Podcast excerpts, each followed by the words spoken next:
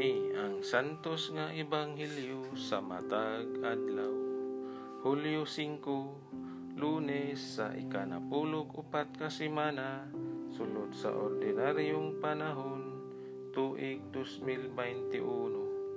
Pagbasa gikan sa Ebanghelyo sumala ni San Mateo.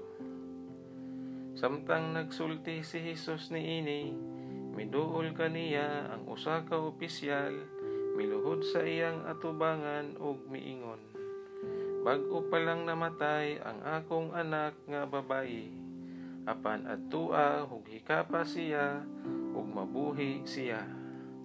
Busa mitindog si Jesus ug misunod kaniya ug mikuyog ang iyang mga tinun-an. Unya usa ka babayi nga nag-antos tungod sa iyang pagsigig dugo, sulod na sa napulog duha ka tuig, miduol sa liyo ni Jesus ug miingon sa iyang kaugalingon, "Kung makahikap lang ako sa bisti ni Jesus, siguradong mamaayo ako." Unya gihikap niya ang sidsid sa bisti ni Jesus.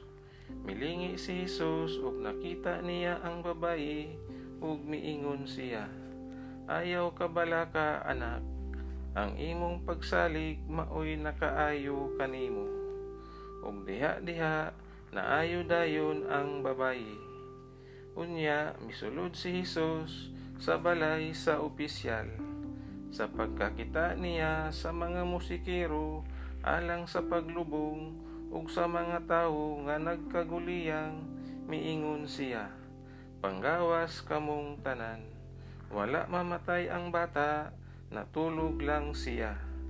Tungod ni ini, gibugal-bugalan nila si Jesus.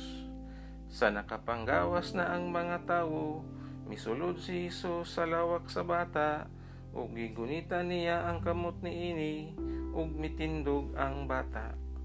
Ug nabalita dayon kini sa tanang dapit ni adtong yutaa. Ang Ebanghelyo sa atong kaluwasan.